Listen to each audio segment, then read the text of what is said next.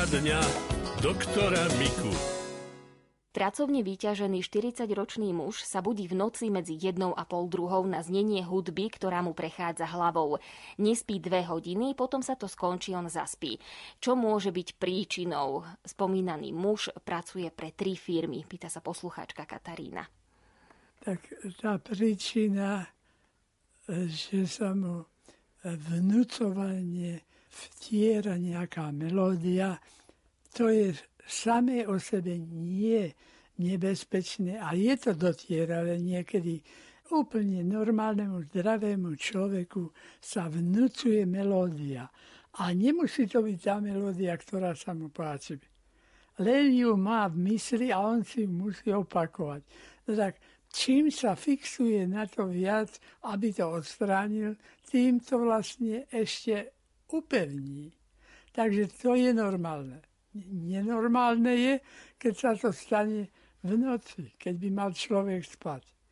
Vtedy, no jestli je len trošku možné, tak nesnažiť sa to vytiesniť na silu, aby to zase nefixoval, ale povie si, mňa toto nezaujíma, mňa teraz zaujíma spánok a tak bude počítať barančeky alebo už tak. Čiže nie vyskočiť z postele a že sa bude snažiť, aby mu to prešlo. Nie, takýmto spôsobom. Ani nie pozerať na plafón, ale zažmúriť oči a takto počítať barančeky alebo už včeličky, ako vyletujú a to je už jedno. Keď už bude mať napočítané na tisíc, tak potom asi zaspí, ale to len hovorím troška odľahšenie. No a samozrejme, že ak by to bol hudobník, je to ešte nepríjemnejšie, lebo tí sú s hudbou zrastení a teda aj tie takty vie ich na spameň, vie v akej tónine je a jemu sa to proste takisto robí.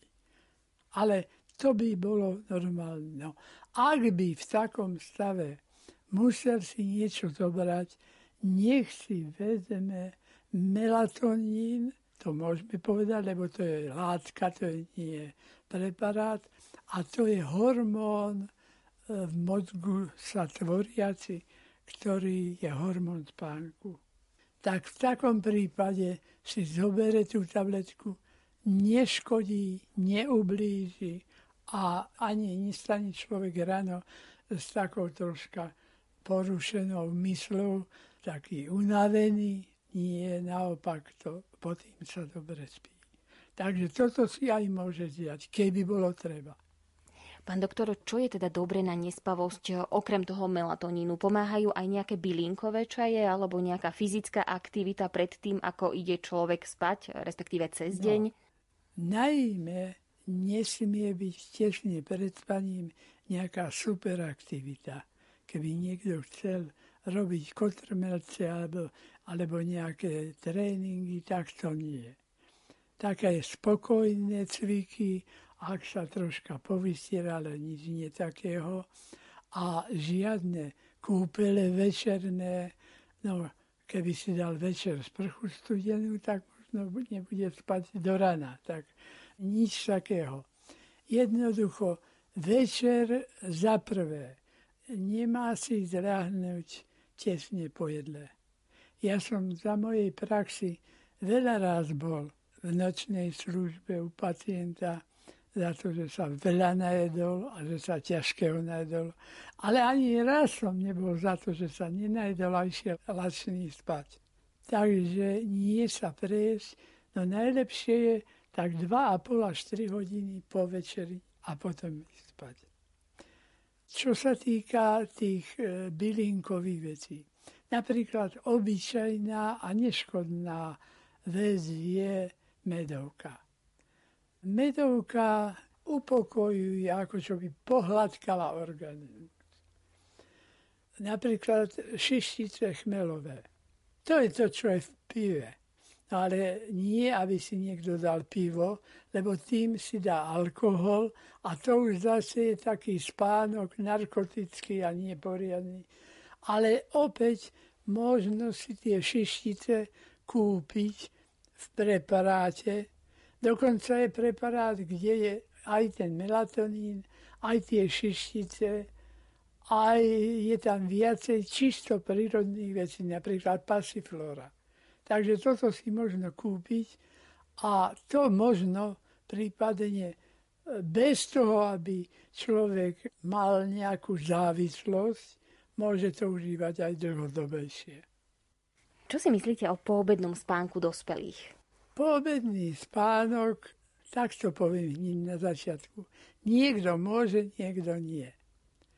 Ten, ktorý trpí na migrénu, nemôže krátkodobé spať, lebo vytvorí si takú migrénu, že sa možno 3 dní z toho nezostaví. Takže ten si to jednoducho nemôže dovoliť. Napríklad to som bol ja. Ak niekto vie e, spať povedzme nejakú polhodinku, hodinku po jedle, tam je to po jedle zase.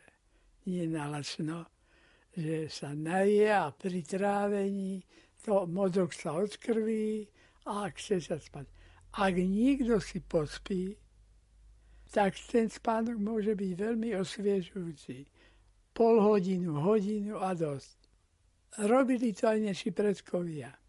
Keď išli kosci na lúku, potom zalahli pod kriaky kde, pospali si. Takže táto kategória, ako som ja, nemôže spať, ale tá druhá si môže pospať. Ak by niekto spal po obede 2 hodiny, 3 hodiny, tak to nie. To potom radšej nech sa premôže, lebo o tom by v noci mal spánok plitkejší, alebo vôbec žiadny a to by bolo škoda. Opačným problémom je zase ospalosť. Môže signalizovať nejaký vážny zdravotný problém, ak je človek stále unavený, chce sa mu spať, nevie sa nejako premôcť, že by bol hore počas dňa? Príčinou môže byť chudokrvnosť napríklad, ale to vzniká pomaly. Tam treba vyšetriť pacienta celkové. No sú aj infekcie, čo spôsobí trypanotom a gambienzie, spavej choroby, tá je vyslovene za to, že vyvolá spánok a to taký spánok, že ten človek zomrie hladom, pretože nemá času sa ani nájsť cez deň. No a sú určité psychoneurotické choroby, kedy sa ten spánok denný vyskytuje a niekedy je taký urputný, že priamo z plného bdenia a už mu hlava sa kvicne a v polovicu reči by spal, keby ho potom nezobudili tí druhí, že nespí. Tak tieto veci sa dajú liečiť psychonarkotikami a rôznymi preparátmi, ale mal by to byť vždy pod asistenciou lekára pretože len tak si zobrať dve šálky čiernej kávy, silnej, jednak to ten spánok nereguluje v tom zmysle, aby človek vedel si to vypočítať, ale rozhodne tam treba potom liečiť celkové človeka.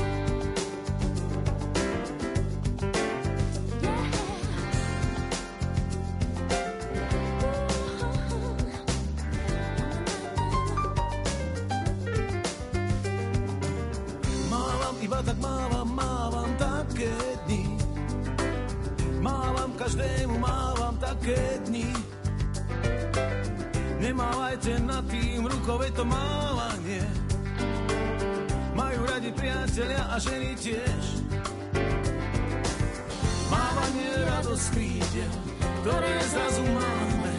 Mávaním sa možno klope na nebeskej bráne, na nebeskej bráne.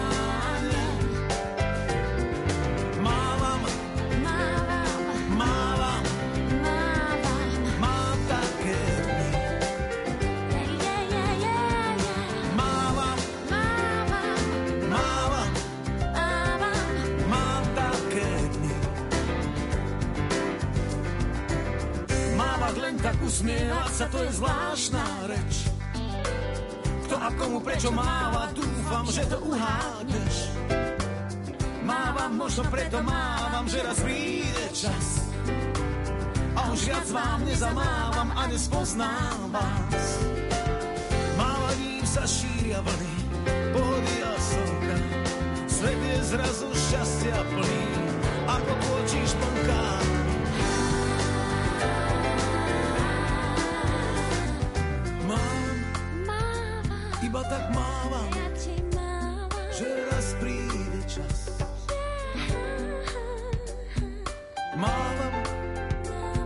tak mávam a nespoznávam. Mávam,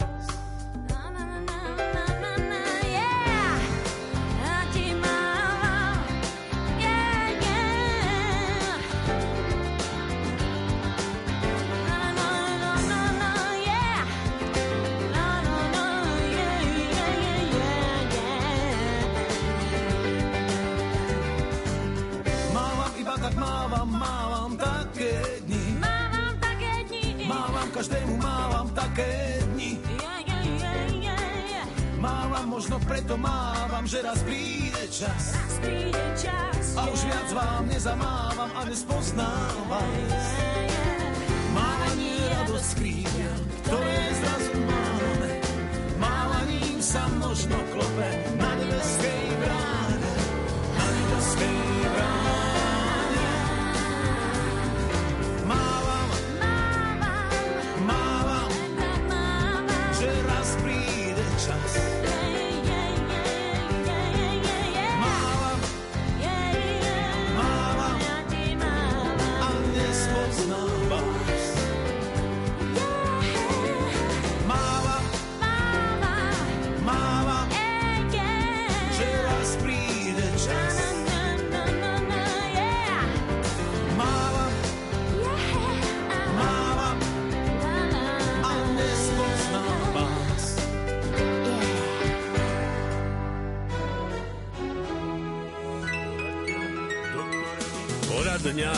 doktora Miku. Ďalšia otázka je od poslucháčky, ktorá píše Môj manžel má alergiu na potraviny. Vyhádže sa na koži, ako keby sa oparil a je to mokvavé. Čo s tým? Posluchačka ale neudáva, na aké potraviny má jej manžel alergiu. Tam sa za alergiu považuje aj niečo, čo s alergiou nemá nič spoločného. Ak má nejaké výrážky, ktoré možno ani nie sú alergiou, a nevidel to odborník, ale teda praktický lekár alebo, alebo dermatolog, tak možno to vôbec nie je alergia, treba to liečiť. Ale tam to netreba regulovať tými potravinami, pretože tie potraviny to vlastne nevyvolávajú. Takých vecí je veľa. Sú ináč aj diagnózy, ktoré prísne vzaté keby sme dodržiavali, tak pacient omrie hladom.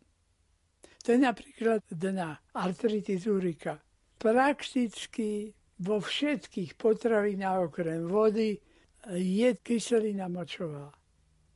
Čiže my tam pacientovi povedeme, áno, môžete všetko, len veci, ktoré majú kyseliny močovej veľmi veľa, napríklad vnútornosti zvierat, alebo mladé zvieratá, tie nebudete jesť a budete jesť zo starých zvierat. Čiže namiesto kuraciny, slepačinu, namiesto barančiny, baraninu, no jednoducho vždy takto zo starých zvierat. No a vnútornosti zvierat vôbec nie, tie môžeme vynechať. Tak tam riešime takto. No a to, ktoré je z alergie, mnohé veci sa dajú veľmi ľahko a bravúrne vykompenzovať. Napríklad nikto má alergiu na mliečný cukor, laktóza. Laktóza, zapamätajme si, sa končí óza. A on sa rozkladá, ten mliečný cukor, laktázou. Ak je tejto laktázy v čreva nedostatok alebo žiadna, tak je alergia na mliečný cukor, vlastne nie na mlieko. Na mlieko čo ja viem, či jeden z milióny alergický, možno ani. Ale na mliečný cukor. V tom prípade pôjdeme do lekárny, kúpime si laktázu, laktázu, teraz s tým áza na konci, a to si vydáme tabletku pri pití mlieka. Pijeme jednu šálku mlieka, šup jednu tabletku. Pijeme dve šálky mlieka, šup dve tabletky. To je látka telu vlastná, neublíži, neškodí. Keby sme ju brali zbytočne, nič sa nestane, lebo to je bielkovina, ktorá sa stráví. Lebo to je enzym. Tak toto nemusíme robiť z toho vedu, že nebudeme len bez laktázy, no to niekedy by sme všetky dobré veci mliečne nejedli vôbec. To bola veľká škoda. Takže radšej takto, pomocou tej laktázy. A na mlieko alergia, hovorím, to je veľmi zriedkavé, ale také deti zrejme nemohli ani materské mlieko a museli, povedzme, mlieko iné, e, živočíšne, hoci aj kozie, to, ale tie ostatné mlieka žiaľ nikdy nenahradia materské. Takže sme radšej, keď je to takto. Tam potom by sme len tú bielkovinu museli vynechať. Čiže nič s tvarohom, nič s prípravkami z mlieka. No jednoducho, žiadne zátrebky mliečne ani nič. To sa stáva zriedka, tam už potom musí byť špecifická dieta. Pán doktor, s akými potravinovými alergiami sa najčastejšie stretávate? Čo robí ľuďom tak najviac problémy z jedla? Veľmi často robia tzv. morské potvorky. To aj mnohým ľuďom, ktorí nemali nič s alergiou, môže dojsť alergia. Z potravín takto to býva najčastejšie vajce. Ale nie každé vajce. To je podľa toho, čím je tá sliepka chovaná. Takže niektorý typ vajec môže, niektorý nie. To sa dá potom len vyskúšať, alebo ak náhodou na také natrafi, tak sa vysype. Ale to neznamená, že teraz už vajce nediem v živote. Môže to byť, ale musí byť, povedal by som v dnešnom slengu, že bio vajce. Aby to nebolo krmené všelijakými čudami, čo sliepka nikdy nezjedla. A teraz to ide do toho vajca a spôsobuje to alergiu. Napríklad ešte veľmi často odležané syry, napríklad Rockford, Camembert, syrečky, no všetky tie odležané a tak povediac nie celkom pekne smradlavé syry, tak tie môžu pôsobiť alergiu. Môžeme si alergiu na nejakú potravinu vyvolať alebo privodiť aj my sami, buď ak niečo nejeme, neviem či psychikou, ale že či sa to dá aj napríklad, že žalúdok prestane, ak napríklad prestanem jesť bielú múku, tak žalúdok začne Aha. odmietať lepok, alebo naopak, ak jem niečoho príliš veľa, Aha. že zrazu organizmus si povie dosť a už to nechce. Môže to byť, napríklad, keď jeme niečo veľmi veľa, takže naše vlastné zásoby toho enzýmu, čo nám pomôžu tam vykompenzovať to všetko, alebo tých enzymov viacerých, ale že by sme si to mohli vyprovokovať nejako psychogenne, nie. Ale nasugerovať, že to máme z tohoto ráno. Koľko ľudí som ja už videl, že sú alergickí na lepok, na všetko možné. No všetko, o čom sa dočítali, že môže byť alergia, tak to dostali. No tak toto sú takí hypochondri trošku, ktorí si to všetko musia privlastniť. A potom každé nafúknutie brucha, každá rečia stolica neznamená neznášanlivosť potravín. E, mohlo toho byť veľa. Ak sme zjedli naraz veľa tuku, nestačili sme toľko žlče vylúčiť do dvanáctníka a ani kvapku masti nevieme stráviť bez žlče. To znamená, ak niečo už nemá tú žlč, ktorá by to kompenzovala, tak to preženie. No ale to je dneska, zajtra je dobre. Takže treba trošku tak hodnotiť, čo považujeme za takúto alergickú potravu. Existuje aj nejaká potravina, ktorú môže zjesť úplne každý? Že nevie sa o tom, že by spôsobovala nejaké alergie? Tak e, ťažko povedať. Okrem vody by som nič nepovedal.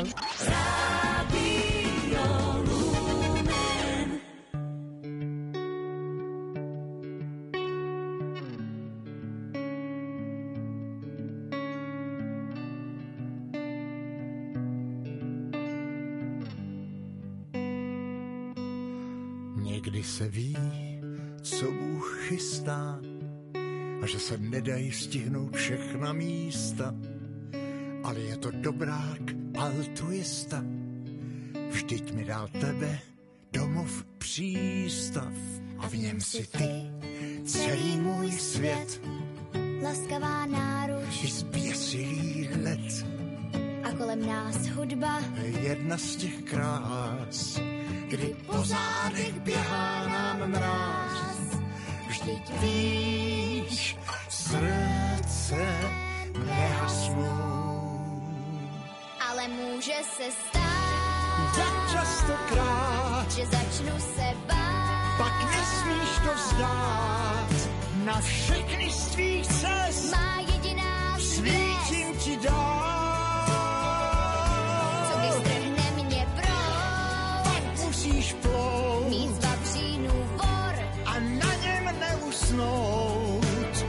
všechny z tvých cest má jediná svítím ti dál.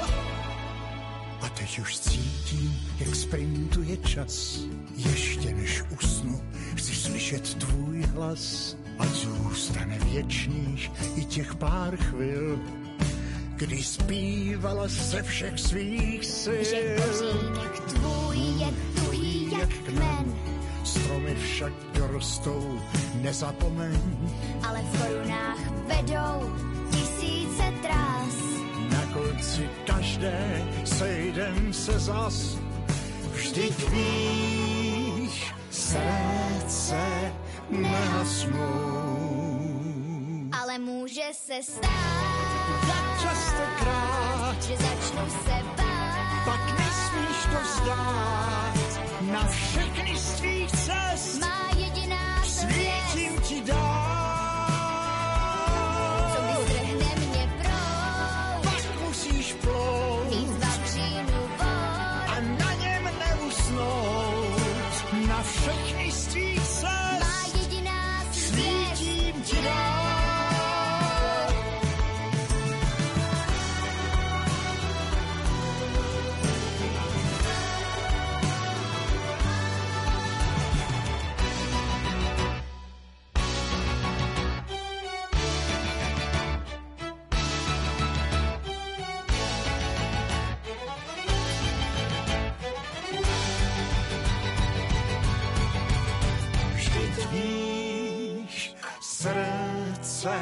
Nehasnou. Ale může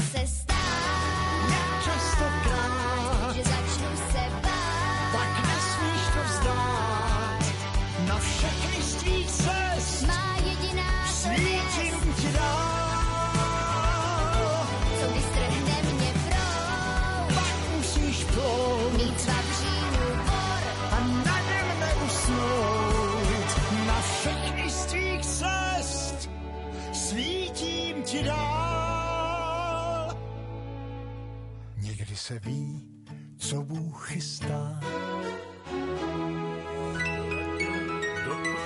Poradňa doktora Miku. S pánom doktorom Mikom sa rozprávame o vašich otázkach, ktoré ste nám minulý mesiac posielali do štúdia. Písal nám poslucháč, dobrý deň, som chlap a mám veľmi veľa lupín, už som používal všetko možné, prosím o radu. Tak tie lupiny sa u psoriatika tvoria vlastne z takých endogénnych dôvodov a niekedy sa ani nevieme dopátrať, ani pacient nám nepovie, niekedy povie áno, to a to som spravila, za tým už týždeň sa mi zhoršilo. Tak teraz je napríklad táto choroba liečiteľná nie len tými mastičkami všelijakými a životosprávou a dietou, ale aj tzv. biologickými liekami. A tie biologické lieky sa bude dávajú v injekciách každé dva týždne, každé tri týždne. Sú rôzne, no podľa toho, aká tá biozlúčenina je, ale dá sa to úplne utlmiť, takže pacientovi to nikto neuvidí, ani lekár sa nedopátra nejakého ložiska a dlhé roky nebudú. No a to sme chceli vlastne. Tak ak tohto vieme docieliť, tak potom nám to stačí, keď pacient sa takto lieči. Len pretože tieto lieky sú prakticky veľmi drahé. Aby si pacient mohol to dopriať, aj ten drahý liek, tak je potrebné, aby to predpísal dermatolog. A ten dermatolog má na to tabulku, pretože keby každému čo je liečenie na psoriázu. Ak by každému dal ten drahý liek, tak za chvíľu by poisťovne skrachovali. Tak musia to regulovať. No a vtedy je to zadarmo. V prípade, že by nešlo o psoriázu, ako sa dá pomôcť, aby človek nemal toľko lupín? Pomáhajú nejaké olejové šampóny? Alebo... No keď, keď sú to len lupiny vo vlasoch, to nie je psoriáza lupiny vo vlasoch sa tvoria niekomu viac, niekomu menej. Tam umývať tie vlasy treba takisto, ale nesmieme použiť tzv. agresívne šampóny. Ja hovorím týmto pacientom, aby si kupovala šampóny detské. To sú tie, o ktorých hovoria výrobcovia, že môžu sa aj do očí dať a nešípe. No tak áno. A jestli je to takéto, tak to neublíži žiadnej pokožke. Tak tam treba jemnými vecami na to ísť a prevažne sú aj také jemné tie šampóny, kde sú s určitými nechtíkom, ale podobne to sú už rôzne bylinky, ktoré sa tam pridávajú. Pán doktor, ďalšia otázka sa týka svrbenia hlavy. Už viac rokov má veľmi svrbí hlava, nikto mi nevie pomôcť. Prosím, pomôžte, píše poslucháč alebo poslucháčka. Jestli sa tá hlava nevetrá, že povedzme stále nosí nejakú šatku alebo niečím to tak znemožní tú cirkuláciu vzduchu, tak už aj to je jedna z príčin. A druhá z príčin môže byť aj používanie nevhodných saponátov, ktoré potom pôsobia dráždivo nie len vtedy, ale aj neskoršie. Môže byť príčinou napríklad aj v lete, keď sa človek opáli, opáli sa mu aj pokožka hlavy, že by ho môže, svrbela? Môže.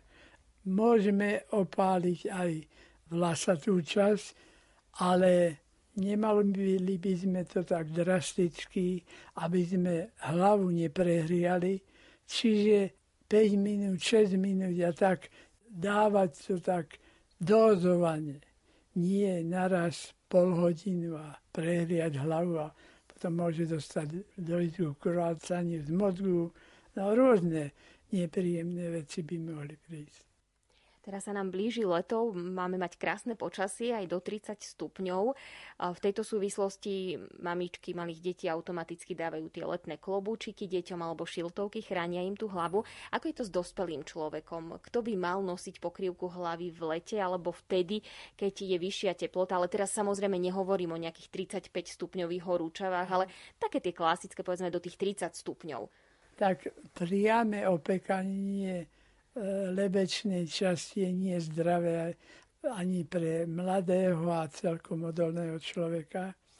A preto pokrývku hlavy by mal mať aj mladý človek. No, ale tá pokrývka má byť taká deravá. Tie klobúčiky také, čo cez ne prievan ide. deravé. To sú správne. A na hlavu tiež čiapka ľahká, ktorá je taká vetrajúca, nie žiadne brigadírky, po ktorých zakrátko, keď niekto musí nosiť brigadírky, teraz už to nie je také časté, tak napokon došiel k plešatosti obyčajne. Aj v mladšom veku, lebo zaparili sa tie vlasy a bolo to vždy v takej zlej atmosfére, tie korienky vlasové, ktoré napokon prestali fungovať. Ak sa človek veľmi potí v lete, ako často si môže umývať vlasy? Už sú aj tie šampóny, že na každodenné používanie, ale je to vhodné aj v tom lete, lebo tie vlasy sú potom vlastne viackrát mokré, že keď sa človek spotí, potom znovu si ich umie, tak opäť ich má mokré. Na druhej strane zase, aby ho ne, nesvrbela hlava, aký ju má spotenú. Záleží to na tom, ako si tú vlasatú časť zaprášime prachom, ktorý tam s tým potom spraví tú korpuskulárnu takú nečistotu, tak tam je dôležité, aby sme to robili len vtedy, keď je to nevyhnutné. Čiže ak si každý ide napríklad v letných prácach volá kedy v polnohospodárstve, pri žatvách, kde pri takej mláťačke e, stále bolo plno prachu, tam museli nosiť rúšky aj, aj vtedy, čo ni, ni, ani ne, ne, nevedeli, ako sa to volá.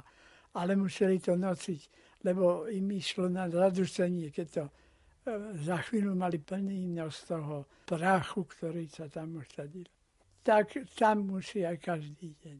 Ale keď niekto si tie vlasy nezašpiní za týždeň, tak aj týždeň.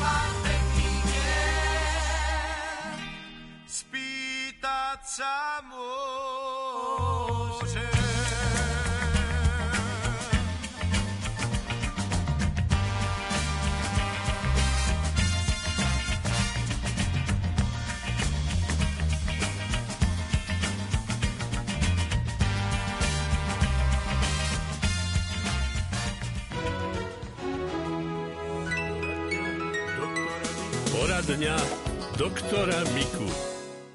Ďalšia otázka, pán doktor. Mám stukovatenú pečeň, čo s tým?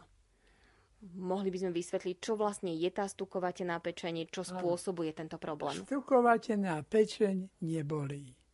Pacient nevie, že to má a pred pár rokmi sa o tom ani nemohol dozvedieť. Iba teraz, keď máme sonografiu, tak vieme, že tam, aha, to je stukovanie, nie pečenie. To je niečo podobné, ako keď sa volá, kedy krmila hydina, teda čo sa krmilo, kačky a husy.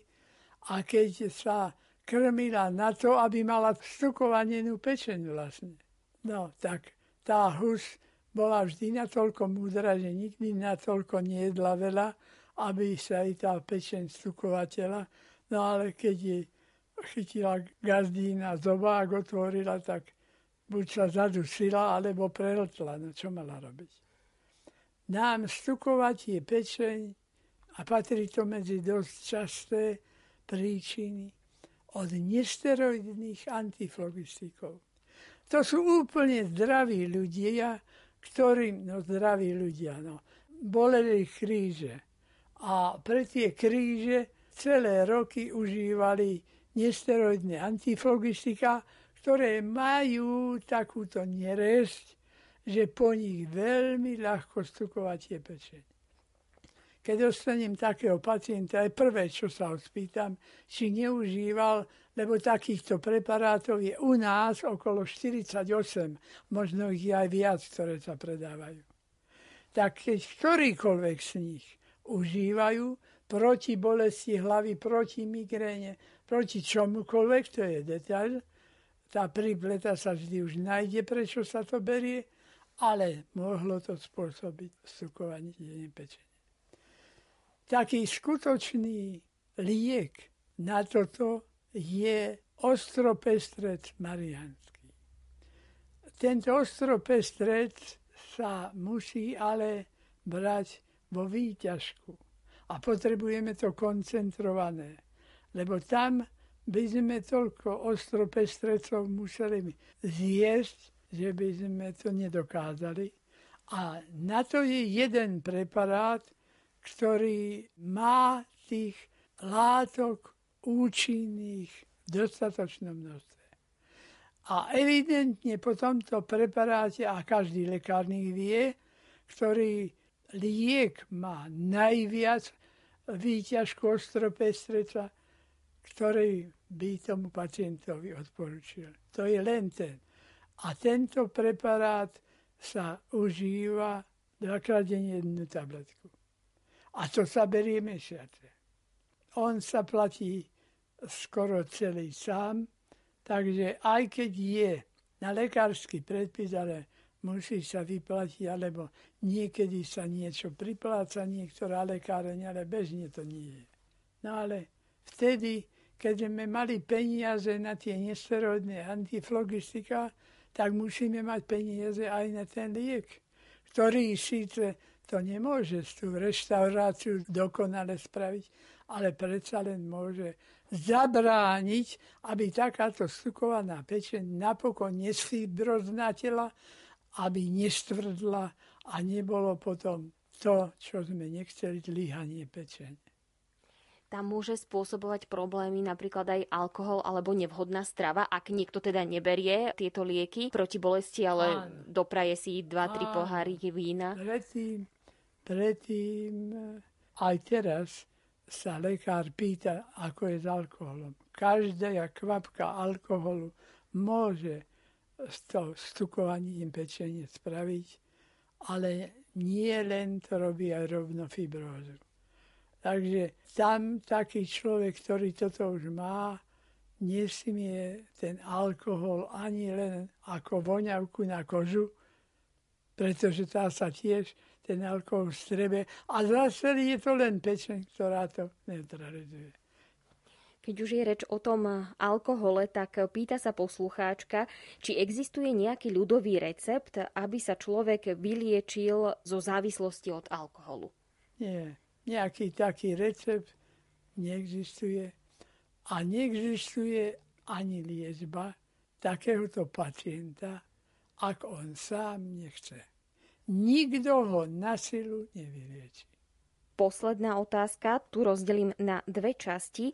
Mám tlak ráno 150 na 110, večer 110 na 80, aj keď pravidelne užívam lieky. Čo to môže spôsobovať?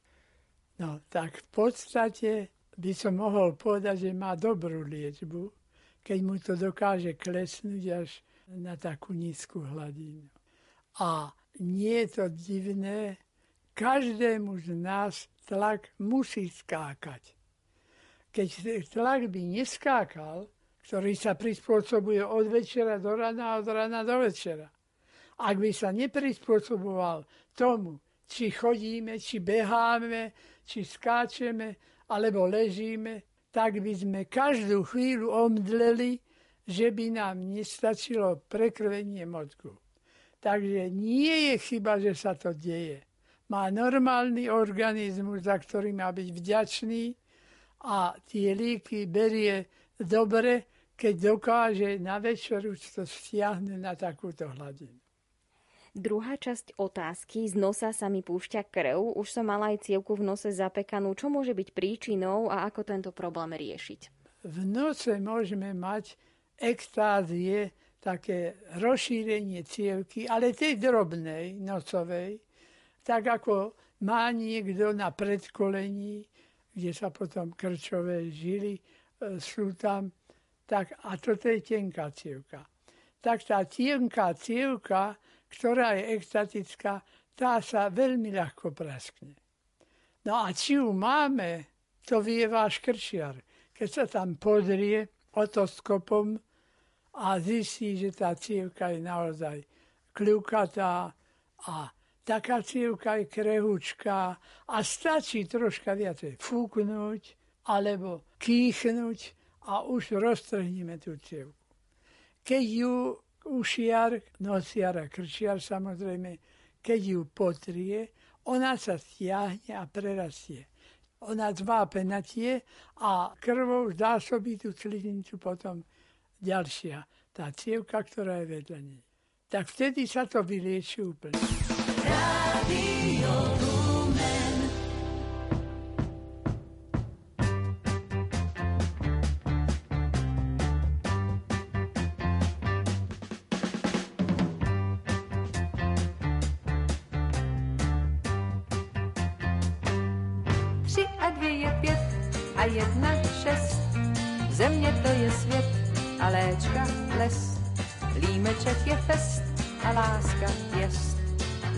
dokonalý test.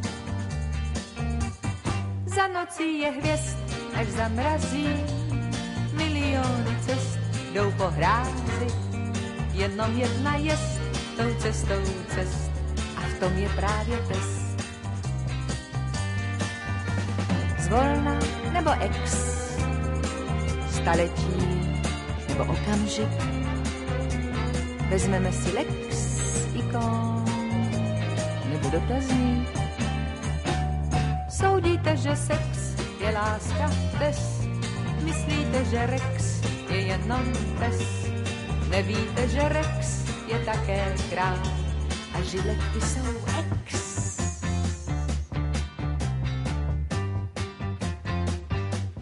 Extra speciál.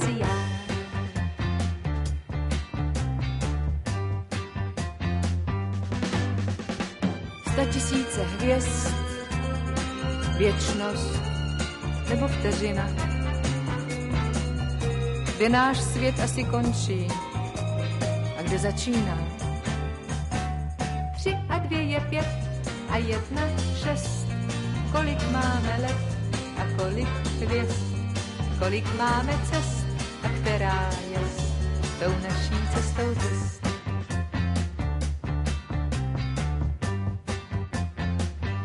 Tou naší cestou cest.